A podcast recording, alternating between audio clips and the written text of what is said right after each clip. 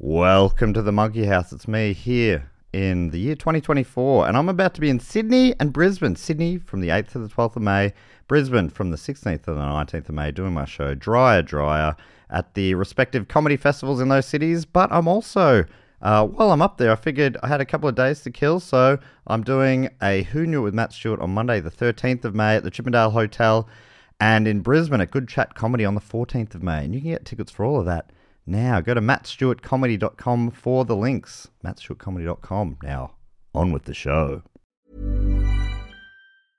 I'm Sandra, and I'm just the professional your small business was looking for. But you didn't hire me because you didn't use LinkedIn jobs. LinkedIn has professionals you can't find anywhere else, including those who aren't actively looking for a new job but might be open to the perfect role, like me.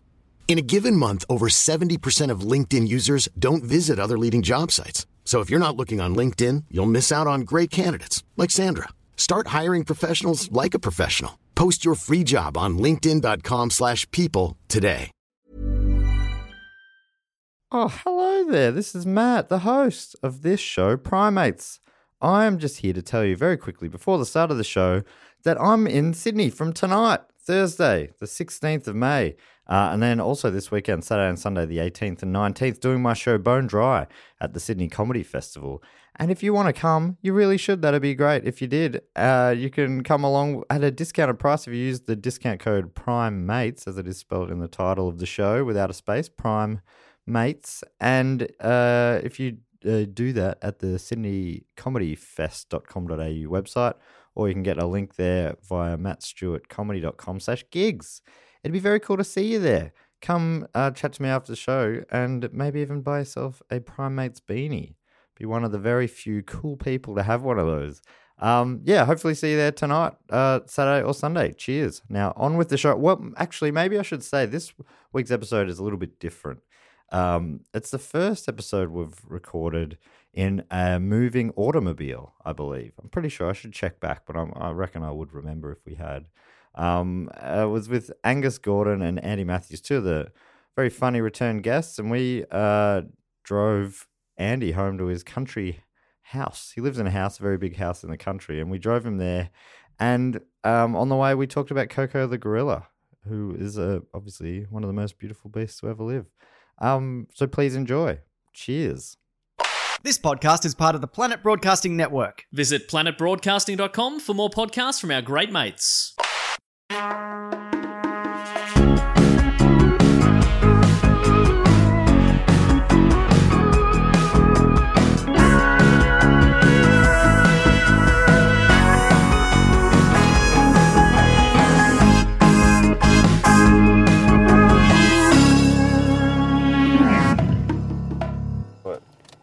are recording.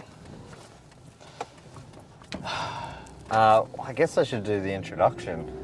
Th- I mean, It's as good a place to start as any. what do you normally do when you do the podcast in a car? Uh, actually, funnily enough, this is the first time I've done uh, primates in the car. Okay. I wonder if you're going to want to do the introduction on maybe a flatter bit Yeah, of road maybe. where there's not so many bumps. Maybe we'll hit, wait till we hit the hit the open road. Sure. I've done a podcast with you, Angus, in a car at some point. Yeah, we with did one of the, Goxie.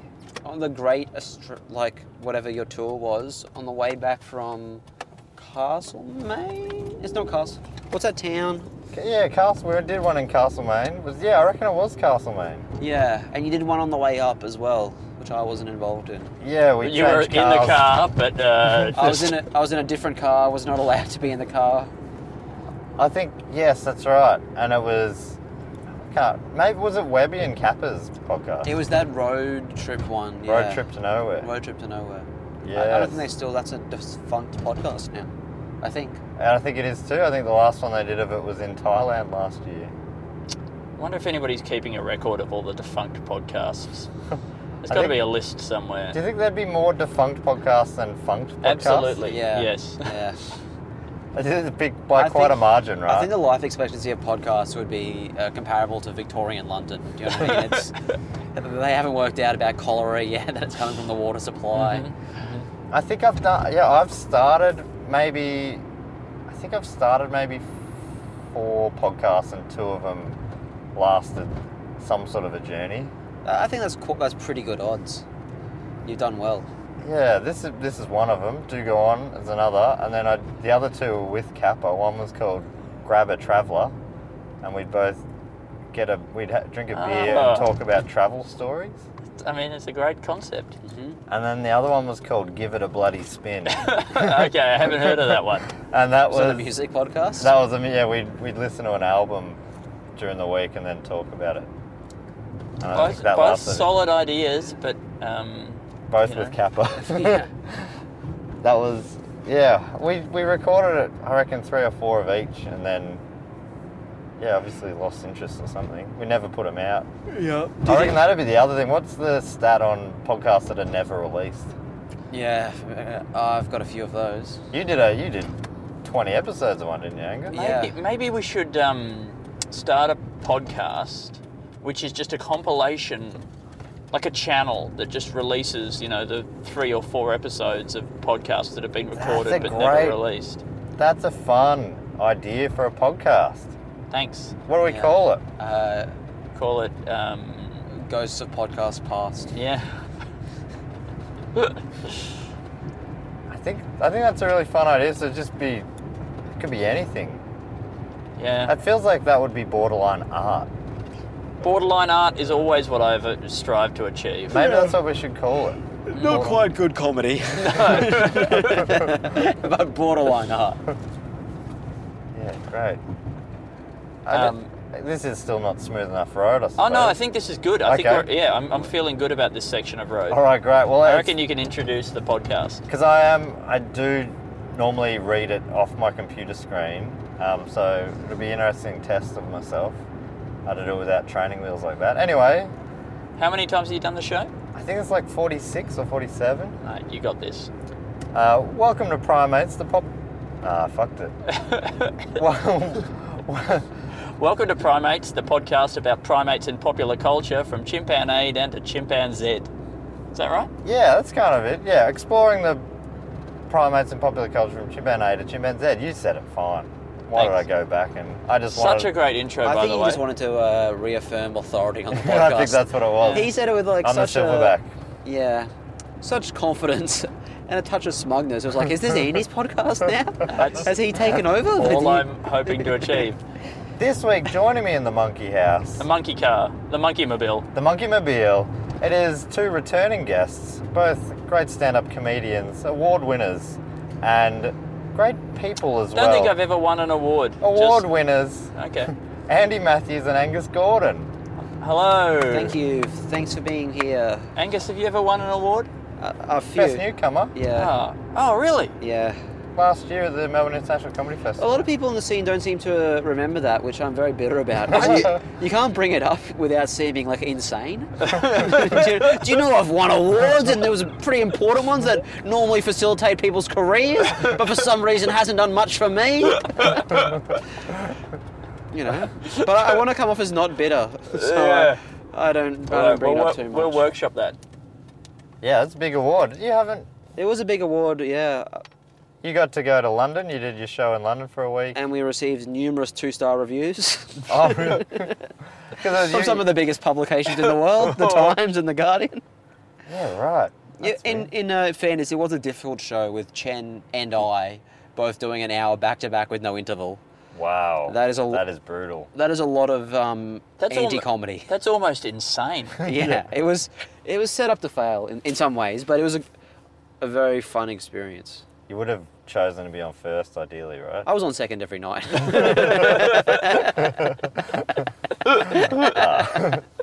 Well, if you found that alienating and baffling, yeah, I would say uh, the biggest laugh I would get would be ridiculing them, and then it was downhill from there. Let me take it down a notch. It was just, you know, and also I would often start with um, Aaron's support act doing um, like five minutes at the top, so it just became like three versions of Australian awkwardness being presented to these like London crowds of like middle-aged boomers who were just taking a punt.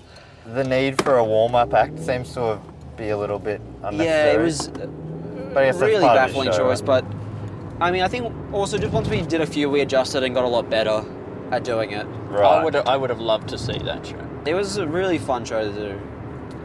We, I've, uh, maybe should explain why we're in a car. Well, it, it, it almost it almost can't be explained, but you can try.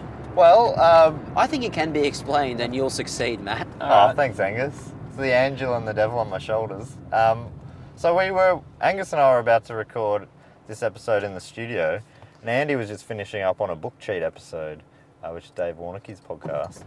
And uh, Andy said, "Oh, it would have been great to have been on this uh, primates as well." And I said, "Well, you definitely can be," but it turned out that Andy needed to get uh, home, which is quite a, wa- a ways away, an hour in car, longer on train. Yes. And I said, "Why not do it in the car?" And I can't remember if I was serious or not, but anyway, here we are in the car. It's happened. You're right, Angus. I could do it. You did. You did. Andy didn't believe in you. He's never believed in you. He sends me lots of messages about all the things you can't do, and this was just one of them. I, I'm amazed because the way the way it played out in my mind is I somehow brought up the idea of you giving me a lift home. But if I managed to somehow implant that into your mind without you consciously realizing that I was suggesting it, I'm really impressed with myself. I'm only just realizing now that it was you who suggested it without saying it. Well done. Andy is some Machiavellian figure, Well, Yeah, he some but- sort of scientist, as listeners will know. using Yeah. his powers only for benign lifts, Hmm. rather than to wreak havoc on the general population. Andy was the very first guest on this show, Angus. You know Yes. that? And if this ride goes badly enough, I could be the very last guest on this show. I hope so. I think this podcast will be much more exciting if we die halfway through. It'll Yes. definitely be much more listened to, I think. Yeah. If they can find the recording from the scrappage. If I, I, I just want my, my, my famous last words to be a really well improvised sign off for the uh, Primates podcast, that would be all I ask from life. It'll make me laugh so hard that I crash into a tree. He died doing what he resented, laughing at Andy Matthews. I think this it's great. It'll be like listening to the um, black box recording of a plane, but also in podcast form, so it's Yes. engaging.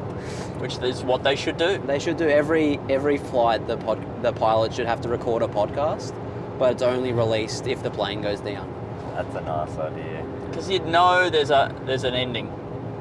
Yeah. Yeah. You know? Not like Serial season one, No. No. leaving you hanging. Well, it's like you're interested in the riffs, but you're also like, what happened to the plane? Mm, I th- It works on two levels. it you know what does. I mean? It does. Because I also, Unlike the plane. The, the plane works no longer at all. On any level. On any level. I, I find I, I find I'm more irrationally annoyed by pilots interrupting um, on uh, entertainment on aeroplanes than anyone else I know. I've had, when I we flew over for Do Go On in, to England, Jess and Dave couldn't believe how annoyed I was when the pilot would interrupt a movie. Wait, but it was always a inane chat, and they're like, it's you know, it just happens. But I, it really something about it, I find It's rude, isn't it? it just feels it's like Rude. no one gives a shit. Do you think they're just doing it to keep themselves awake, Matt? Oh, okay. Well, Good if that's idea. the case, then good, you know, fair enough. But I mean, Just- they could do that without pushing the button, right? Or just talk to themselves? Yeah. Do you think it's it's some sort of like weird power trip where it's like, oh, I'm I'm in charge of the plane and I can stop your Marvel film at any time? Your whole world is in within or lies within my hands. There is no escape, even in the high fantasy escapism of the Marvel mm, cinematic universe. you think Captain Marvel's the captain? I'm the captain. I'm the real captain. I went to flight school. The Marvel is the marvel of, of, of powered flight. You should be watching a documentary about the Wright brothers, not this Marvel tosh. Tosh is good. Tosh is good. I think I could definitely picture an, an airline pilot saying Tosh and no one else. They might have a um, a Which is- list of approved um, sort of expletives that they can use Yeah. in the event of a disaster. Virgin has sort of more fun uh, expletives they can use. It's like, oh shit, guys, this sucks, yo. Because they're a funner brand. Yeah. But Qantas is more sort of stern, go down with the ship. Mm, that's right. Whereas Virgin has a sort of an irreverent attitude to Yeah. ditching into the ocean. It's sort of a Gen X irony to the whole situation. Yeah, that you know, Qantas, uh, Qantas they'll say, uh, please remove your high heels before descending the inflatable slide. Uh, Virgin will say, Okay, girls, kick off your shoes. It's There the end we of a, go. It's the end of a night out. Um, so, what's the podcast about? This, well, in general, it's about primates and popular culture. Tonight, or today, we're talking about Koko, the famous gorilla, talking gorilla. You familiar with Koko, Andy? Look, I know of Koko, the famous talking gorilla, but I feel like there's a lot of disinformation out there, you know, about Yeah. about about Koko and the extent of her abilities. Yeah. I'm a big fan of her um, perfume range. Yeah, and her um, Gee, the yeah, the broadcast network. s- Scent of a gorilla. I love her late Rusty. night topical uh, chat show. Mm. Uh, yes, I Yes, got that one. Okay, yep, Yep. I got it too. Uh, I was- I like her warm drink. Yeah. I like her uh, her chocolate uh, brand. Yeah, And it's one of my favourite chocolate brands. Very similar to Andy's riff. So I would normally have a lot of information on my computer in front of me to talk about. I I just have a, a speedometer. We're going at if people. Oh, maybe I can do a, a pilot's announcement here. We're travelling uh, at about 100 kilometres per hour down the Calder Highway on the way to Bendigo. Uh, estimated arrival time 10:49 p.m. 70 kilometres. This is infuriating. We are currently travelling at a height of about two feet. Uh, We are about to drive past Melbourne Airport as well. The temperature at our destination is a chilly 17 degrees. That's not true. Don't let me get away with that. We're about to drive past Avalon Airport. yeah, yeah. Well, I did. I let you get away with You- saying we were on the Calder when we we're actually on the Western Ring Road. I wasn't going to start pulling you up now, mate. You're you're deep in a riff. I thought you were doing quite well, to be honest. Oh, thank you very much. Um, I, I do appreciate that. I just want to paint a vivid picture, even if that picture is built on a false pretense. We're definitely in a car, though. People can believe that. Yeah. I don't have the time to make this sweet sound. There's a fourth scheme. person in the car humming the entire podcast. Yeah, the car's stationary. I just did you see that sign there? EJ Whitten Bridge. Yeah, I, I, I did. I see that all the time. Um, yeah, they've just renovated this bridge, put in these lights, and widened it. I think they added an extra lane or two, and then they named it after EJ Whitten, the famous Patio. footer, foot, foot, foot, Mr. footy, Football. foot- is his footballer. nickname. Yeah, there you go. He, yeah, well, I wonder. I guess he was famous for being out in the west as well. We are out in the west of Melbourne. Was he known also- for his bridge enthusiasm? Uh, he was known for his sort of thuggery, Oh, okay. uh, and yeah. So it's a good and, thing it's a toll bridge. Proud Victorian. His famous saying was, "We stuck it right up him." That's what we did. we stuck it right up him. And that would, yeah, you don't hear that much anymore. But they Was used that to in play reference that to other states? Or? I think it was in reference to South Australia, maybe the football team, Oh, okay. or one of the other states. So yeah. this was during the era of the AFL, or was this the yeah, VFL? I- uh, it would have been. Yeah, he was sort of the coach, and it was right. AFL, like in the right at the end of uh, the AFL state of origin, which has sort of died off as it got more professional. I think they should still have that. Yeah, I, um, the problem was, I mean, in the NRL and the rugby league, it's still the biggest. It's the biggest games of the year in across rugby league in Australia, and that's because Right. there's two major states. So it's the same two states every year. The problem with AFL is it's popular in Western Australia, South Australia, Victoria, Tasmania, uh, Northern Mm. Territory, and then little bits and pieces of New South Wales and Queensland, which is NRL country. So there wasn't that one definitive game. Yeah, it's not that that clash Yeah. of cultures, of civilizations, Exactly. really, that become so iconic.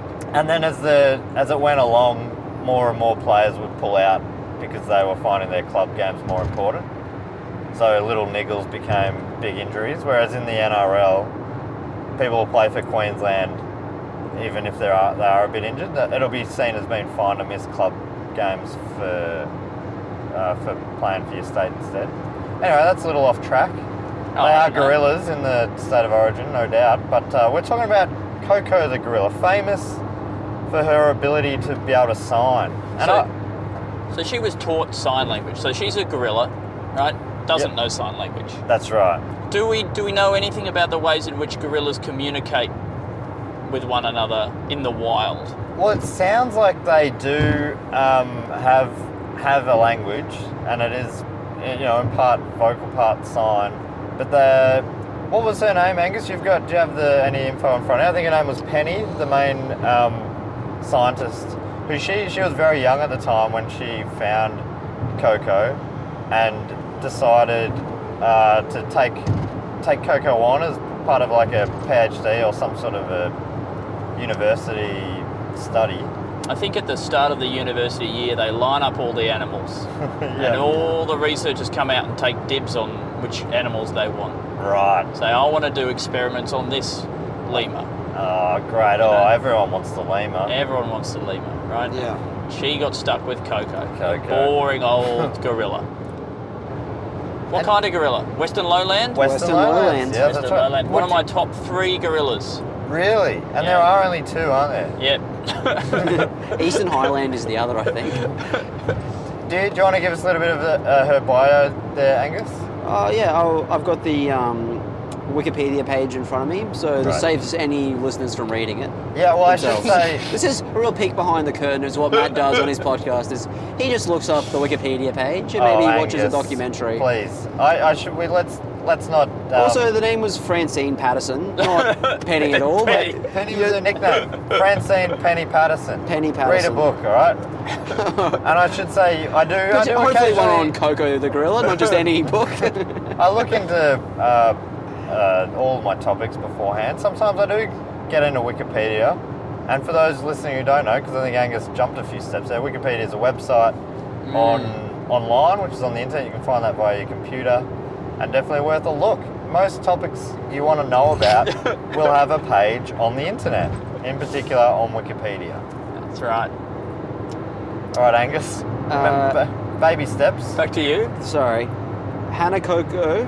Hannah Coco was a Western female lowland gorilla known for having learned a large number of hand signs. I think a thousand hand signs. They said in the documentary we briefly watched. Yes. That as part of the flimsy research. That you- Hang on, why are you underselling it? You know I watch multiple documentaries today. Uh, this is some sort of a stitch up.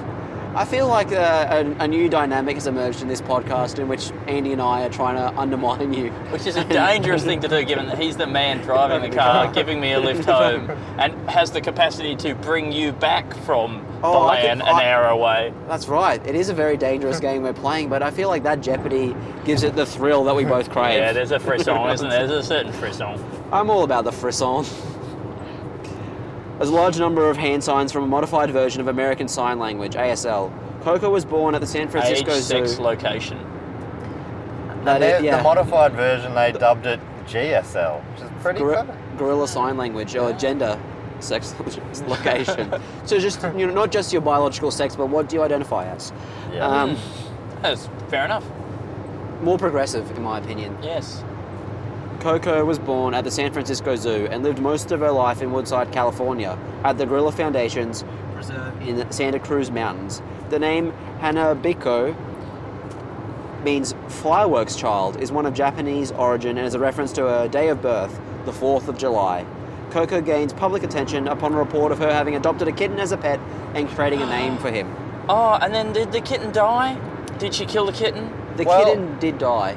Do we I think know what were- happened to the kitten? There were multiple kittens. One, the one that they Oh, did they featured all in the uh, documentary I watched, which is from the late '90s, um, the the kitten was hit by a car, and Penny Penny was, Was, was was Koko driving the car? No, it was another gorilla.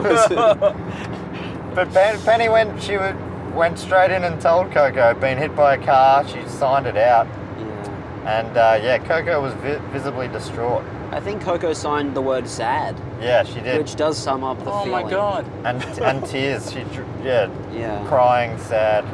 But Do then- gorillas cry tears? No, Of she sadness? just signs. They she, sign. they tears. sign tears. Oh, right. So it's really it's a mockery of humanity that she's doing, isn't it? And crocodiles. Mockery of crocodiles as well. Yeah. Hiring for your small business? If you're not looking for professionals on LinkedIn, you're looking in the wrong place. That's like looking for your car keys in a fish tank. LinkedIn helps you hire professionals you can't find anywhere else, even those who aren't actively searching for a new job but might be open to the perfect role. In a given month, over 70% of LinkedIn users don't even visit other leading job sites. So start looking in the right place. With LinkedIn, you can hire professionals like a professional. Post your free job on linkedin.com/people slash people today. So, um, is there also, and you may not have come across this reference anywhere, for some reason the phrase baby in my drink has come to my mind. Is that a thing that she famously signed? I think I think there was a thing where a uh, there was a doll in her water bowl or whatever, Ah. and she signed "baby in my drink," and they were like, "This checks out. She's got consciousness. Right. We are not alone on this earth." Anything? No. I, I didn't. I did not come across it, but that makes sense to me. It's my only secondary piece of Uh, information. she apparently did often um, say sign for the word baby and claim that she wanted a child over the years. oh, That's something that Penny was saying in this doco. She's like, whenever they're watching the TV and there's a gorilla mother and baby, Koko would point at the baby and say, "Me," and that from that she extrapolated that Koko wanted a baby. That is uh, I thought it because to me I'd be like assuming she's saying I, I was a baby once or yeah, or that she didn't know the difference between her and any other gorilla. Like, yeah so it's either sort of the, the highest form of communication, her deepest desires to motherhood, and sort of you know that sense of continuity that is you know innate to all life, or, or it's just like I don't know anything about anything. I'm a dumb gorilla. It's one or the other. There's a range. There's a range. I There's a mean- spectrum. being aware that she's a dumb gorilla in itself is pretty remarkable. She would often sign dumb. That was one of the things, in a sort of self-deprecating way that Penny would say, "I don't think you are dumb, Koko. Like you need to have a bit more self-esteem. Yeah. No, You're a no, good girl." no. I'm a big dummy. Oh, and I'm ugly. and she would smash mirrors constantly, which brought a lot of bad luck to the institution. It's probably what killed that cat.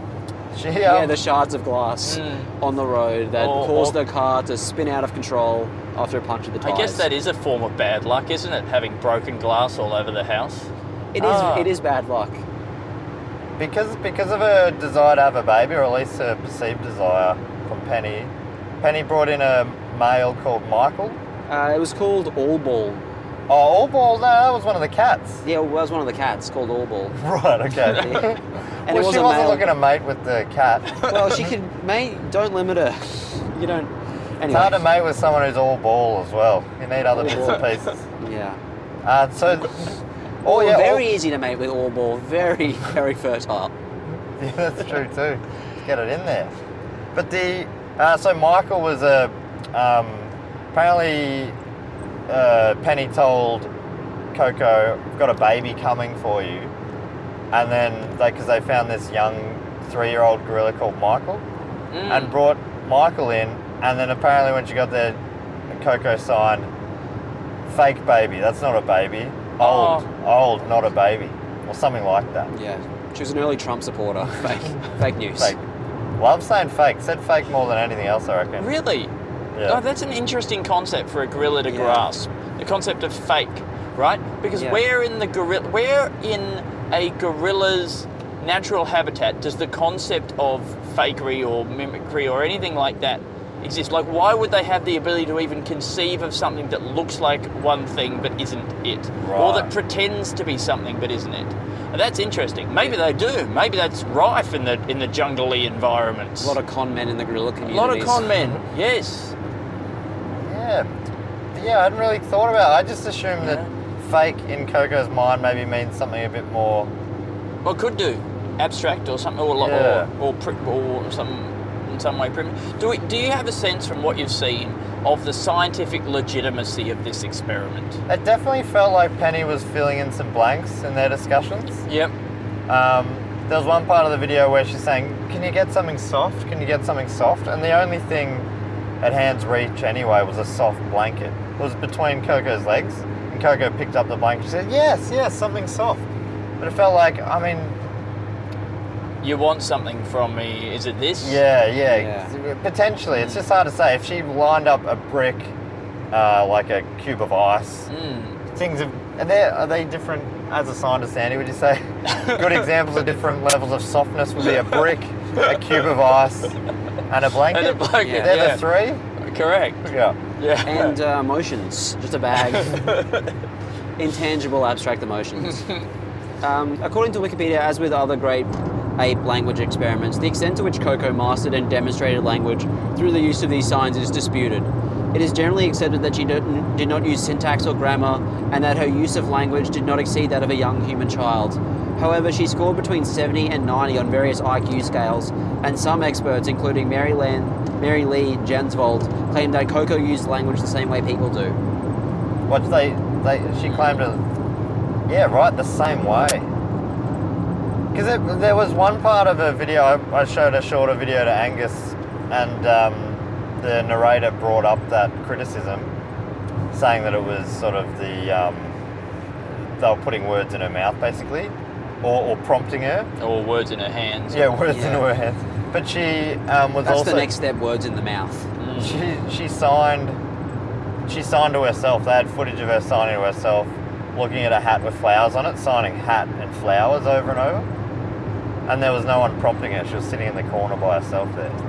Yeah, right. But is that a thing that a person would do? Like a mad person. If you, you're looking at a hat with flowers, and you sit in the corner saying hat, flowers, hat, flowers, hat, flowers. I mean, is that a sign of anything at all other than Well, that she knows what it is, I guess. how did, was she taught this stuff? Was it like through a system of reward? Yeah, I think early on, the first uh, first word she was taught was hungry or feed me or something like that. And that the sign for that was touching her lip. Okay. Which I'm like, when, when that was the start of this first doco I watched, I'm like, all right, well, that's just her going, pointing to her mouth when you're holding food. Mm. I don't know if that could be counted, but it got more um, elaborate from there. Yeah, I mean, I. It's, it's, it's such an interesting question, isn't it? Because like I, I can I can accept that she learned a thousand words. That seems like heaps for Yeah. any non-human thing, and I'd you know being able to apply them to uh, you'd struggle to list a thousand words. I would. Don't make me try. Because you're you're the man of a thousand noises. Yes.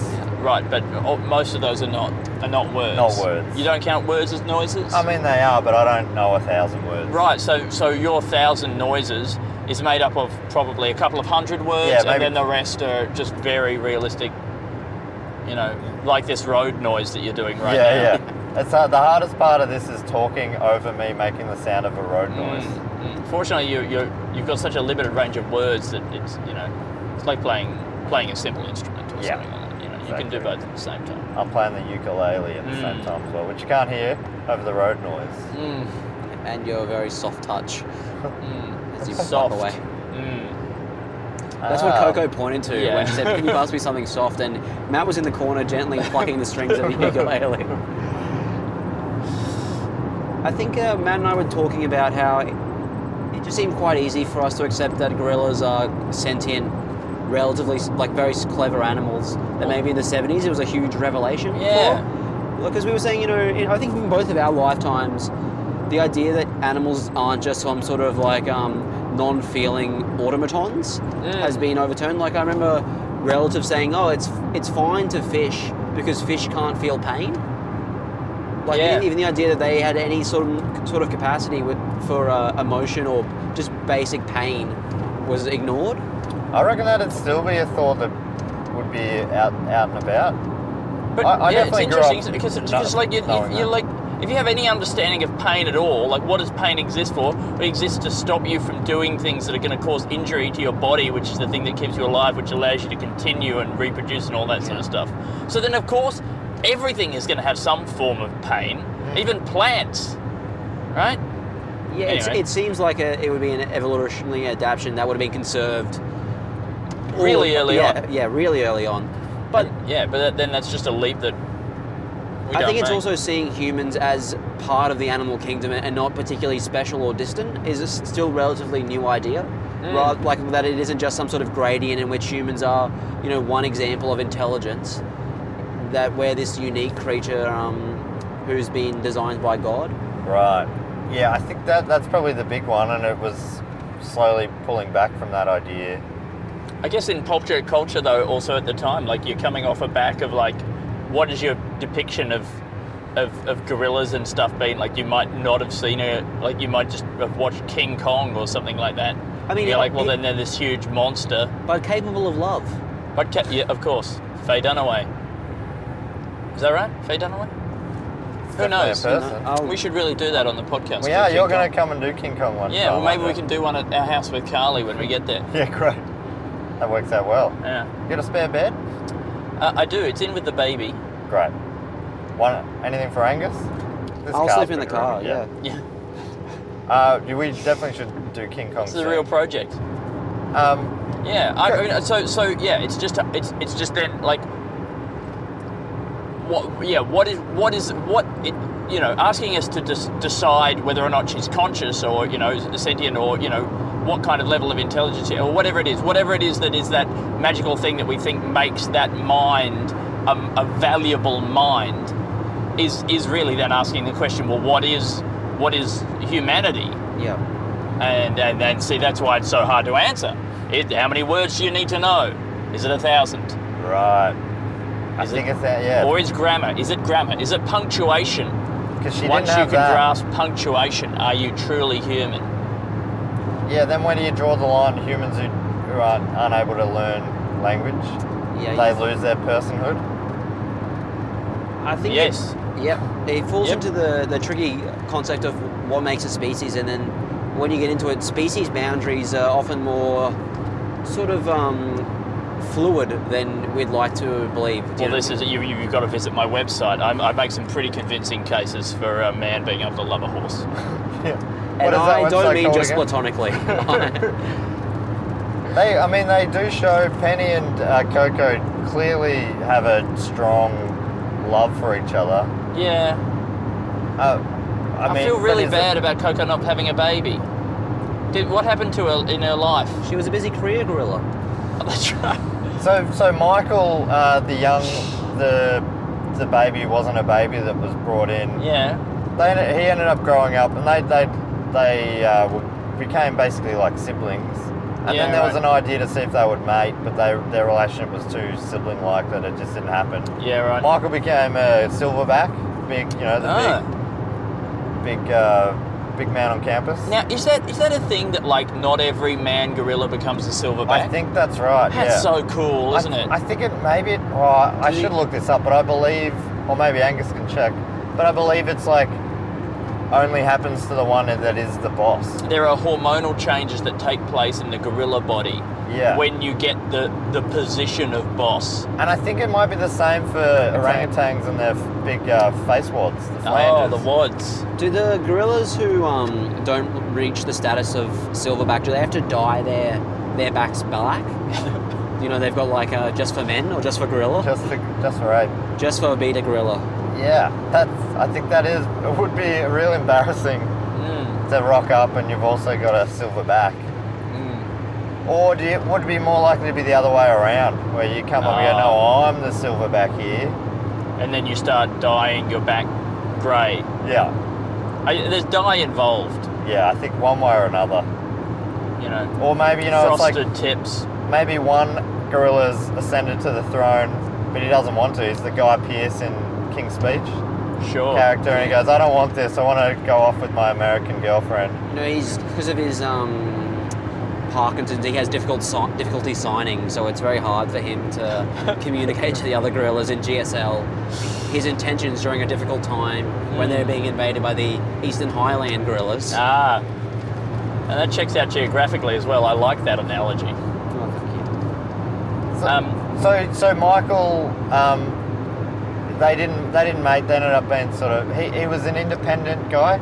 Something in, interesting that they believe that he told a story of how he saw his mother die. They believe he signed a story. So he could sign as well. Yep.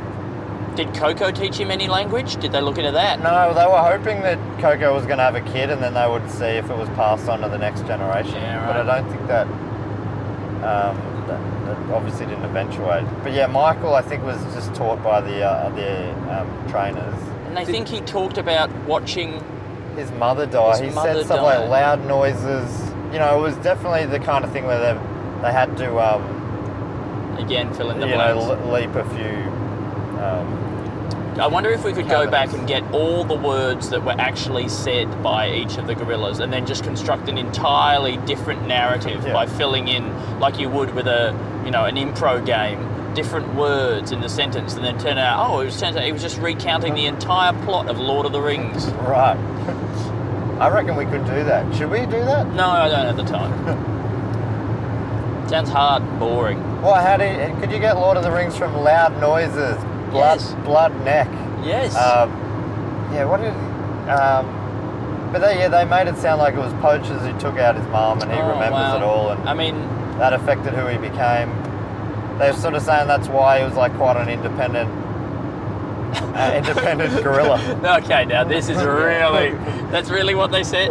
Yeah, yeah. That's amazing uh, projection there of like sort of human trauma patterns and all that sort of thing onto onto a gorilla. Uh, what's what has the study been like in terms of the way that uh, baby gorillas react to having their mothers killed by poachers? In terms of vis-a-vis, do they develop to be quite independent silverbacks when placed in a sign language type lab environment, or or do they perhaps uh, sort of become more withdrawn? Do we have the stats? Do we have the data?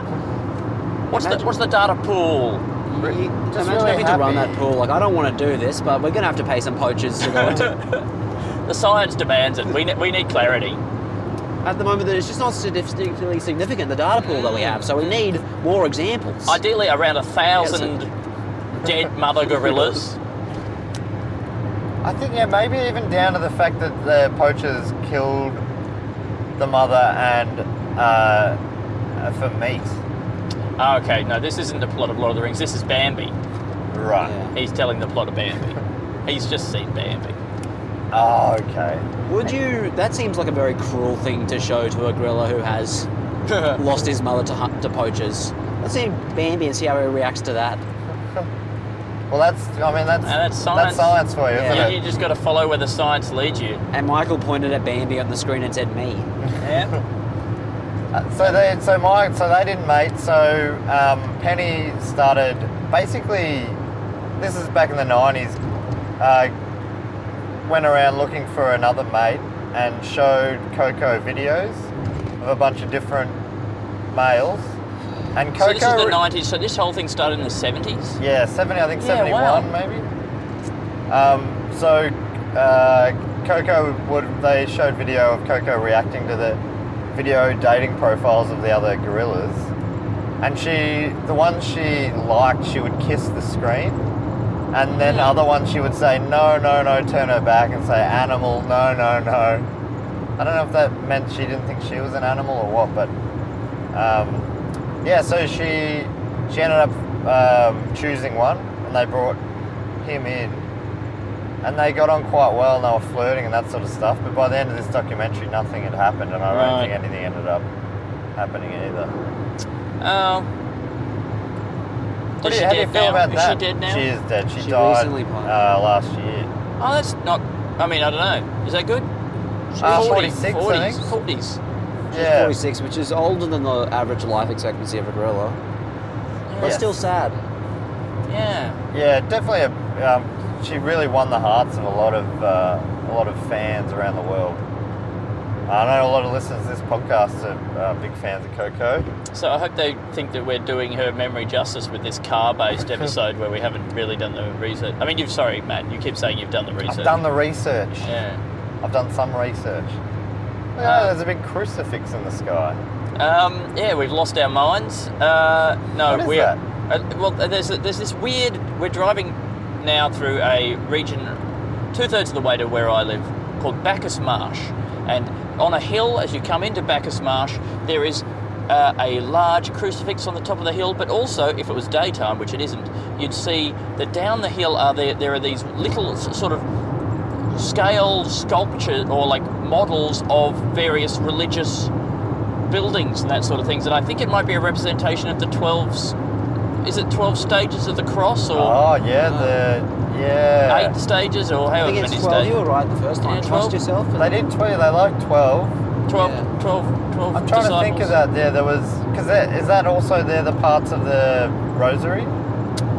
Jeez, uh, I don't I know. mean, I went through all of this in my brain somewhere as a as a a past altar boy. You sift through all the uh, the AFL statistics and you see what you can get us back about the stages of the cross and the rosary. Yeah. Anyway, and then there's some big churchy looking thing. I think it might be like a uh, a camp for for kids, religious Oh, kids yeah. or something, or, or maybe it's just um, some uh, f- devout person has constructed it themselves pretty, on a hill. pretty dramatic looking things driving past. yeah, a big a huge cross. illuminated crucifix.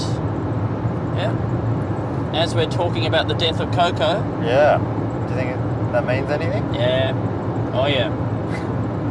Yep, I do. Um, I want to know if if gorillas uh, go through this um, hormonal change, you know, that it changes their physiology as well Yeah. as they become this position of authority. I think Has anyone a- looked into does this happen at all in humans? It was a. It's, it's all um, male gorillas. It happens at sexual maturity. it's in the same. Oh, They grow okay. the, the, the back, the hump shaped back, and Right. the grey hair in the same way that adult humans grow a beard or increased facial hair. or right, so it's, it's just puberty. it's just puberty, yeah. Ah, really? Yeah, that's not It as did- cool as I thought it was.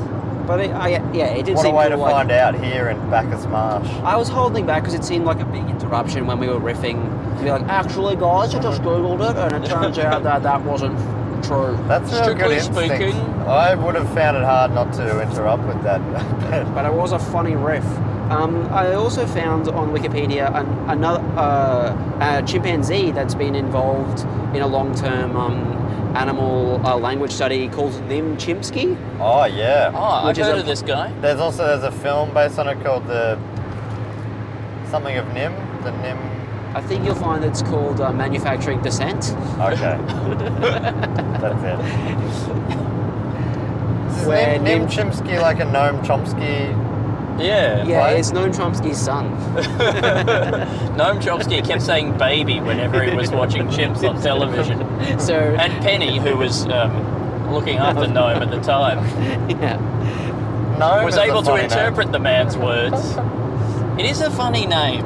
Noam. But is it spelled N O A M? Yeah, I think so. Yeah, so no, I am. Funny spelling, funny name. The University of Arizona, where he worked, gave him the chimp Nim Chimpsky as um, a token of their appreciation for all of his hard work. and it's actually risen to the rank of associate professor. Oh, I love that. It's- it's- eno- eno- enough with this golden watch or whatever business. Everybody gets a chimp. You Yeah. know, 40 years of service, that's chimp. Maybe one of the wedding anniversaries should be the chimp wedding Chimp- anniversary. Yeah, I think that again would add a certain frisson It to the would. relationship when you add a, a very clever but also potentially volatile animal into the relationship. I think a lot of relationships would be having a, a big discussion just before that anniversary. Mm. Do we? Do we? Are we ready for a chip, or should we just break up now? Yeah. Yeah, it would really make you make you think, wouldn't Yeah. it, about the relationship and where this is going. Vis-a-vis, is that towards a chimp? I think it should be year seven. You know, it's like the seven-year itch, but you get a chimp if you pass it or It's a Seven-year seven-year chimp. yes, this yeah, this is absolutely a film. the seven-year no chimp. This is a He film was from a the graphic older designer. days, for sure. uh, the, yeah, I think um, I think these days, Andy, with animal cruelty laws, I don't think we can just be giving married couples chimps at seven years. Well, I feel like that's actually a way of ensuring that chimps survive during this age of Ah. global warming. Where if every couple gives a chimp, we not only promote marriage, but we also promote the reproduction and survival of the chimp species. Every every wedding anniversary is now a different endangered species. Species. Yeah, and you get a member of that species. but maybe you get a married couple of that species. Well, I was thinking maybe if you get an individual, uh, just one, it in- also encourages you to have a reason to get Ah. into contact with other, Other married couples. couples. You know, um, because it is harder to make friends as you become uh, as, as, as you become older, and it would be a good. Does that thing. have anything to do with us driving you into the country? That's Andy? right. I've got some. I've got some big cages I need to stick in the back of your car. I thought that what you were saying there is really this isn't about the podcast, it's about friendship. As you become older, it does become harder to. I no, I genuinely think that so often now, like when I want to hang out with a friend, I'm just like, "Do you want to come on the podcast?" Yeah. Because that is probably the only way I can justify spending time with anybody that I care about. Yeah. Yeah, it's hard for my children. Oh yeah, well uh, they're not, they've never been invited on the podcast. No, well, yet. it's because they don't have the Twitter following. Like, what, where's the benefit to me in that? Yeah. It's got to be symbiotic. But Yeah. if, if you get them, give them their first break on the podcast, maybe that'll you know get it going a bit. Uh, that's nah. They as soon as they've stepped over you on their climb to the top, they uh, they are done. I do remember you, you and Al saying to me in the early run of uh, Two in the Think Tank that you wanted to get me on to help help uh, my profile. Is that really a thing that we said? Oh yeah, Al said that to me. That's And I, I, I Was really he saying it as a joke? I assume so. 'Cause I didn't have a profile to help. Do you think you'll be pushing really your help. children into absurdist political comedy? Um, I think uh, I would love it if they went into it, but I've been wondering if there's room for identical twins in the in in you know. Sort of the Nelson twins of political comedy. No one's cornered that market yet. Yeah, I, I, I wonder how many punchlines you get out of having two people that look the same. I guess, hey, oh look, it's bloody uh, Scott Morrison and Bill Shorten up here. There you go. There's a joke. Well, you, you, you've got twin boys, so it's like it's it, we look identical, just like the entire Liberal cabinet. Yes. See, you, you've convinced me. There's, I think it- this I think fertile. You can certainly make the same joke at least twice. And that's what I've built my career on. Uh, an interesting thing is that uh, some scientists believe that because uh, chimpanzees are 98.7% identical in their DNA to humans, they believed that if um, chimps were raised in a human family using uh, ASL, it would shed some way on the way that language is acquired by humans. But one of the scientists who didn't agree that would happen was Noam Chomsky, who they named the chimp after, in some sort of power play. yeah, scientific spite move. Yeah. I like it. So it wasn't um, a sort of gift at all. It was a put down. Mm, real slap in the face. Um, well, okay. Did they do this with Koko? All right, I'm just pitching stuff now. Did they have her do sign language while in an MRI machine? Look at which sections of her brains lit up while she was communicating. Then get a chimp, uh, get a get a wild gorilla to communicate with another wild gorilla using gorilla language while they were in an MRI machine. Don't know how you would do that. Gorillas probably don't communicate in very normal ways when they're shoved into an MRI. But and then look at those sections of the brain. See whether or not they were harnessing the same sections of the brain. Did they then compare anal- analogistically the structure of the brain to a human uh, who was communicating both with a gorilla and then not with a gorilla in an MRI machine? See, this is why you're some sort of scientist, Andy. Yeah. And maybe they could have used you there. I'm not sure if they did that or Could I have been in an MRI machine? You I needed to build the world's biggest MRI machine to fit them all in at the same time. At the same time. Well, can we build? All right, let's just do, build an MRI machine that we can place around the entire Democratic Republic of the Congo, right, and allow us to isolate the brains of the various gorillas living in different regions, and scan them all simultaneously. The only problem with this, Andy, is you haven't you've forgotten about the importance of photosynthesis Ah, to the. you think this might? I think it might block out the sunlight. You think my plan to block out the sun over the Congo could be? Could, It could be de- detrimental, detrimental to the way to- in which Right, um, sure. the western lowlands gorillas are able to communicate. Do you think that I would be maybe perceived as some kind of evil figure? Yeah, some sort of Mr. Burns character whose some sort whose devotion to the gorilla has somehow caused the suffering and devastation of not only the gorilla but all species Yes. within the Democratic Republic of the Congo. Uh, look, I like to think that the resources required to build this enormous MRI machine would denude the entire planet of all its resources and leave us all dead. So, Well, yeah, they say the the road to hell is paved with good intentions, but it's also regular tarmac as well. it's I- also I- a I road to a giga- gigantic MRI machine. I think I think it would be arguable that this is, doesn't even co- constitute a good intention. Uh, Do you think it's just, Just a, a pure misguided, amoral yeah, um, drive of science? Yes. The drive to knowledge has no moral boundaries or qualms. How do we find out what's going on in the brain of all species of gorillas? We scan everything at once, no matter what the cost. Yeah, that's what I think. This is actually a, a, sort of modern Frankenstein tale Mm. that Andy has undertaken. Well, but I mean, maybe there is a there is a moral to this that, like, almost that is what we are doing with our modern surveillance state and our, um, you know, satellite technology and that sort of thing.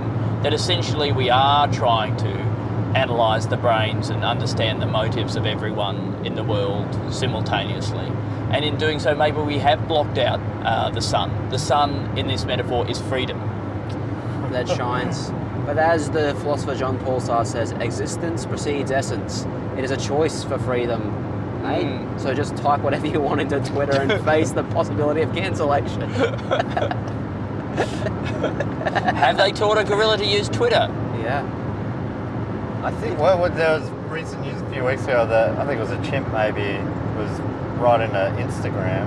Did you see those videos? Oh, the gorillas who were doing the po- the posing for photographs. There was a there was a chimp who was browsing, going in, looking at photos, Oh, zooming in, zooming through. out, flipping out, One of um, picking out photos amazing. of, of um, other chimps and stuff like that. One of the men I know. Maybe he should be on this podcast. I'll get uh, him in touch with you. He works with the orangutans at um, Melbourne Zoo, and he Oh, was oh. telling me that uh, they can definitely identify. They love taking selfies of themselves. Right. Um, they've got an iPad they're allowed to play with, and like they they have artists come in and do drawings of the orangutans. Would he be open to? I'll, I'll, I'll ask. I'll ask. that would be great. yeah. Wait, is it gorillas or Uh, orangutans? orangutans. Because an orangutan recently escaped the enclosure at Melbourne Zoo. There you go. I, I didn't know that. I'll have to ask. what That is happened there. amazing. That's the best thing I've ever heard. Now, did it actually escape, escape, or did someone just like leave a door open and get walked Oh out? yeah, maybe it was. A, I, And was I this a, should pl- look into uh, really a, a, a play that demonstrates that even though when you escape the cage, are you truly free? Yeah, Is this podcast about the nature of freedom? yeah. This is called um, In the end, yeah. Freedom Fries with Matt Stewart and guests. Well, Koko was born on Independence Day, so it does feel appropriate somehow. Is that a genuine fact? Yes. Yeah, that's why it's a firework child. Oh, of course. Oh, sorry, that was so condescending how I said that as well. Mate, you weren't listening at the beginning when Matt and I were doing the introduction. oh, certainly wasn't piecing piecing together whatever the hell you were talking about. I said it in a very incoherent manner. Maybe one one thing because we're not too far away from your place, Andy. One thing maybe we should talk about, which I don't know anything about. So hopefully some of you do. Um, but one thing Koko's famous for is some relationships she had with celebrities, including maybe Robin Williams most famously. he was also a famously hairy man. He was. they had that in common. I think that's it. It helps to break the ice. Mm. And also, I guess he, yeah, he was very, his communication was very visual. Very physical man. Well, I mean, okay. him signing would be a very intense experience. I mean, all of those thoughts coming at you so quickly through rapid hand gestures. The short video I saw, he did say that meeting Koko cha- like was a life changing experience for him. Wow.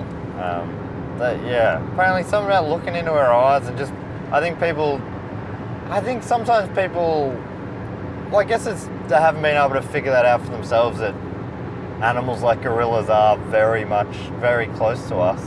And then when they meet them, they go, holy shit, there's something in there. I look into that gorilla's eyes and I see something. I, But I can, I, I think I feel like I can imagine that without having to actually look into a gorilla's eyes. But maybe you can't. Maybe, Maybe you can't, think you're imagining it. Right. But you're imagining something different. And if you actually looked into a gorilla's eyes, you'd learn something completely other. and my life would change. Yeah. You know, might be something about uh, changing a tyre or something like that. Jack Druce told me that uh, he has a joke about how if you learnt to sign with a gorilla, that he'd find it quite frustrating because you've really just got to talk to quite a stupid gorilla. like, you know, it's sure it's smart for an animal, but it just wants to talk about food and balls. Just be like talking to someone he wasn't particularly interested in who was a human. Yeah, that's well, that's what it is. She, the and Penny did say that she's like she was more patient with Koko than she would be with a child, even though they were very similar, which I found interesting. as well. I. i- What, is she suggesting that she would have been impatient with a child? I She- think she would have had higher expectations of the child. yeah. I don't know. She was having the expectation that Koko would redefine our concept of the self. Uh, it's a pretty high expectation to have of anybody. Yeah, but I mean, any child should do that, right? You're right, actually. Yeah. yeah. And also, you know, go to school, get a degree, provide for the family. Yeah, all right. But uh, Wipe their ass. Could Co- did they teach Koko to do that? Did she? Did she wipe her ass? No, they taught her the sign to the butler. Wipe my ass, Was, butler. was the butler a chimpanzee? yes.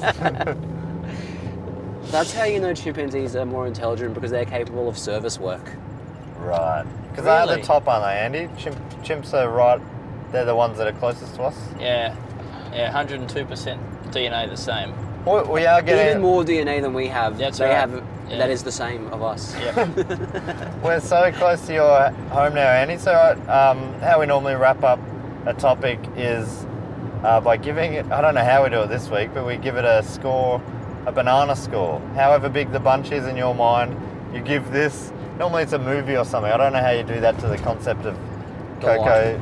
the life of a of a great well, gorilla. how about we rate the um, the scientific validity of the Okay, experiment? great. Yeah. Mm-hmm. So, how many bananas out of a bunch of however big your bunch is, and how ripe are those bananas, Andy? Ah, based on what I've heard today and what I've learned on this car ride, I'm only going to give it two.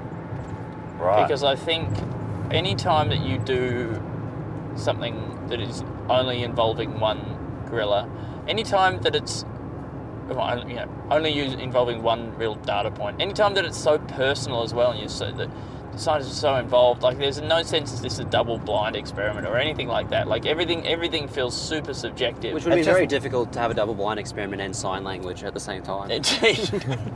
Yeah, and also it is really it's just a really one woman or there's a there's a fella as well who I can't a fella. a fella someone Cohen I think, and he was sort of behind the camera for all of this as well. But the but Penny her relationship it's just her one on one relationship. She And it sounds beautiful. Yeah, and it's a, and a relationship that lasted forty odd years. But then you're also got to be hasn't like, done that with anyone- any would, other gorillas. Would would would uh, Koko have been happier if instead she just had a relationship with just an, an additional gorilla in her life? Yes, or being out in the wild. Because I mean, the the I really like the video is like, oh, this is pretty pretty ordinary looking cages, you know. Yeah, Like so she's still in a looking. cage as Yeah, well. yeah.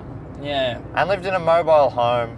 I'll just do a little block here as we finish up, Andy. yeah, sure, sure. Um, yeah, like there was a little mobile home, but also yeah, cages, old school bar, ca- like jail cell. Yeah, I'm kinda giving I'm giving this two two two bananas out of out of five, and um, and the bananas are uh, good, but they're then you bite into them and they're quite hard in the middle.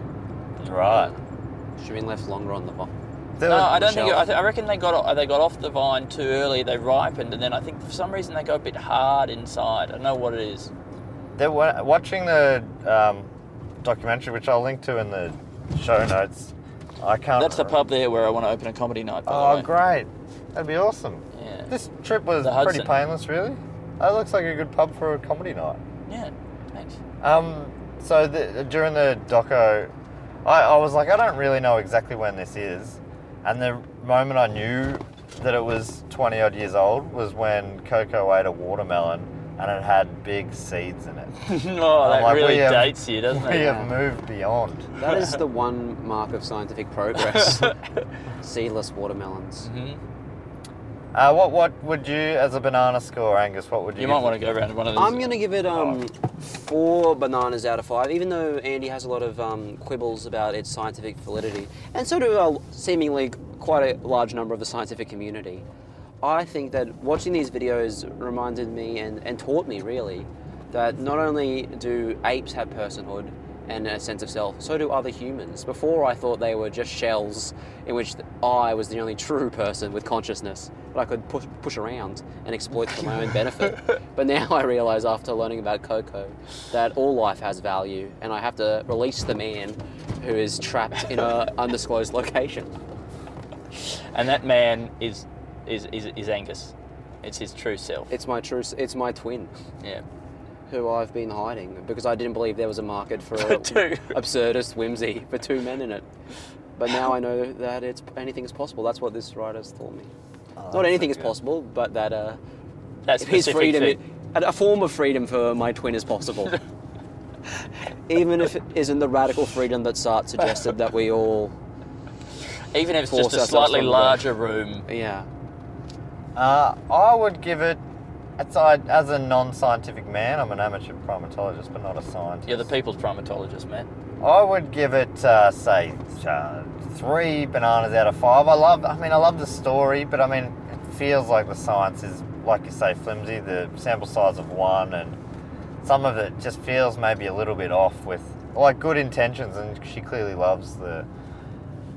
Uh, she loved Koko and stuff, but it just feels like I don't know. But it, but it, it was a really nice film to watch, and it was nice to see. I think I realised that the two things that I said were mutually contradictory. I said that I wanted a greater sample size, but I also thought that it was inhumane. Right. So really, I'm saying that either you've got to, well, I really want you to torture hundred gorillas to be on able to be more scientific. Yeah. Well, I think Yeah. we, if nothing else, we have discovered that at its core, science is an amoral drive towards knowledge that has no room for ethics. And I think that's a great place to end any Yeah, podcast. as is outside my house. Here we are. We did it. And it's, the address is. Oh, did we record the bit where I said my address? No, No. did we? No. Okay, great. If we did, it's in. You know, I don't Okay. edit. Um, how we do finish? I mean, we normally also give a, a percentage score of how much you see of yourself in. Just very quickly, out of hundred, how much of yourself do you see in Koko? Uh, let's see. I reckon I'm about a about a about a about a ninety percent. Ninety percent. A lot of yourself in Koko. Yeah, I was taught language by a woman, Yep. and um, Name Penny. yep, and I have a cat. You do. You love that cat. I do love that cat. Uh, solid ball. You call her? Uh, I call her Olive. Olive. is her name. Oh, that's a great name. Thank you. Love that as a name. I love olives. Angus, what do you out of hundred? What do you say? I think it's about a 96, a, s- a sort of similar percentage to the amount of DNA that we share. That's how much I see of myself in Koko. I, I always that same crossover of um, uh, genes, I see that, you know, I see that the A's, the T's, Yep. the C's, the G's. Mm. I see all those nucleotides and I, I see myself. To me, both of those history of answers very cocky, very cocky answers. Oh, look at us, ninety plus percent Koko. Well, I wish. I'd say at best I'm 50, 55. But of course, Koko also very self-deprecating. So, Ah, yeah. so maybe she I'm more Koko than all of us. and ugly. yeah. which I think about me. Uh, and now, as we always finish the show, it's with a little uh, sign off, uh, primate related, and it's rift at the time, but we say it every week. I'll say thanks so much for joining us, Angus, and thanks so much for joining us, Andy. And Thank you. As we always say here on the Primates podcast, We say dumb in GSL. just dropping in to talk about the Patreons. i Got to thank some bloody Patreons for all their support of this show, and also do go on and book cheat. You can support uh, these shows at patreon.com slash do go on pod. And uh, one of the rewards is I'll read out your names on this show and also tell everyone what your favorite primate is.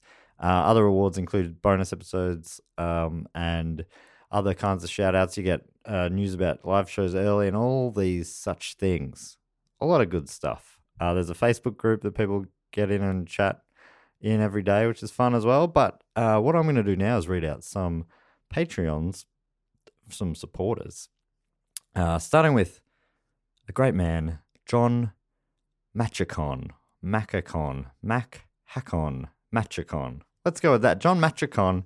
And he says his favorite primate is the Japanese macaque or macaque because it looks like they're wearing coats in the snow. But my least favorite is the Chacma baboon or Cape baboon because when my friends and I were in South Africa, one stole my friend's backpack and try to eat her Polaroid camera. We never got anything back. Oh, that sucks. Yes, I um, I've- looked at these baboons. They're pretty great, you know, and um, that does sound like a pretty full-on experience. But I'm not holding that against the whole species of Cape baboons. Maybe I should, but I appreciate John that they are your least favorite. Uh, whereas the Japanese macaque, those I, I love and hate the, the macaques. I can't quite get my head around it, but they are a beautiful beast as well.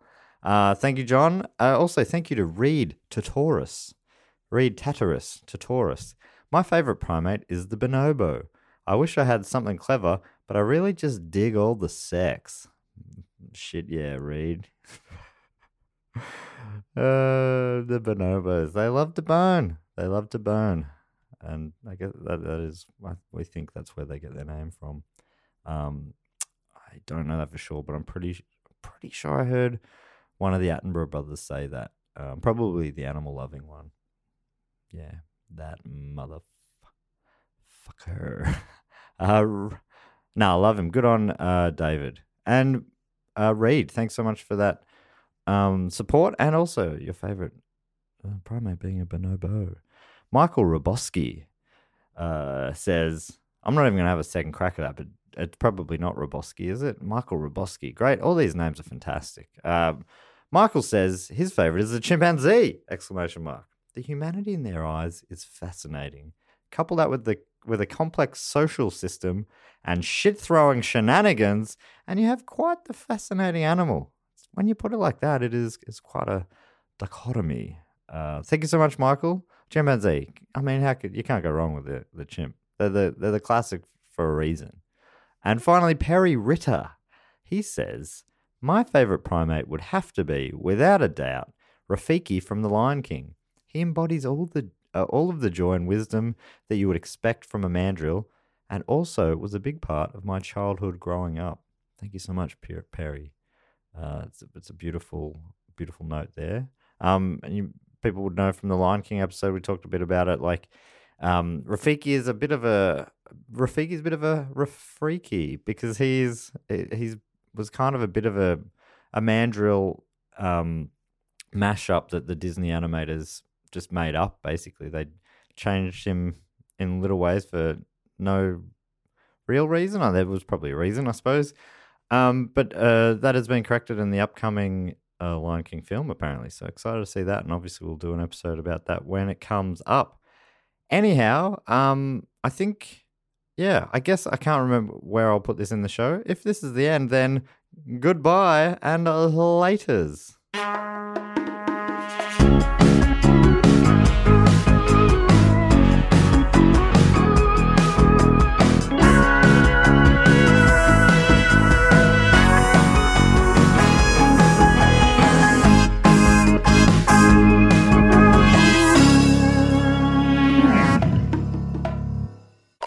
Podcast is part of the Planet Broadcasting Network. Visit planetbroadcasting.com for more podcasts from our great mates. I mean, if you want, it's, it's up to you. Hey, it's Paige DeSorbo from Giggly Squad. High quality fashion without the price tag. Say hello to Quince.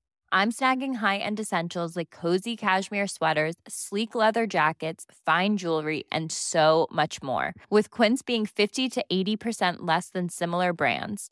And they partner with factories that prioritize safe, ethical, and responsible manufacturing. I love that. Luxury quality within reach. Go to quince.com slash style to get free shipping and 365 day returns on your next order.